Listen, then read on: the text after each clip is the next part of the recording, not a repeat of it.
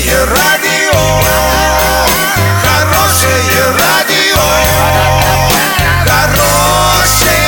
хорошее радио. Радио Шансон. С новостями к этому часу Александра Белова. Здравствуйте. Картина дня за 30 секунд. Жители Медногорска говорят, что мусор в городе не вывозят уже неделю. Россияне стали реже умирать от алкоголя. Подробнее обо всем.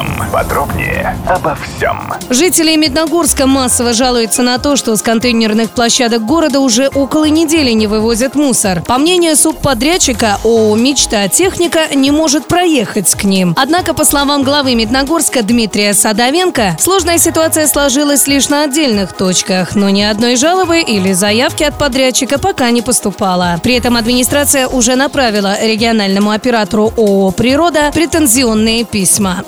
За последние 3 года количество смертей от чрезмерного употребления алкоголя сократилось на 2000. Об этом сообщается на сайте Роспотребнадзора. Связывает это с усилением контроля за оборотом спиртосодержащей продукции, введенного в 2018 году. Тогда запрет коснулся реализации напитков с пищевыми добавками и ароматизаторами, содержание этилового спирта в которых превышает 28% от общего объема. За время действия запрета на продажу алкоголя Роспотребнадзор проверил более 192 тысяч объектов и выявил запрещенную к реализации продукцию почти на 3000 объектах.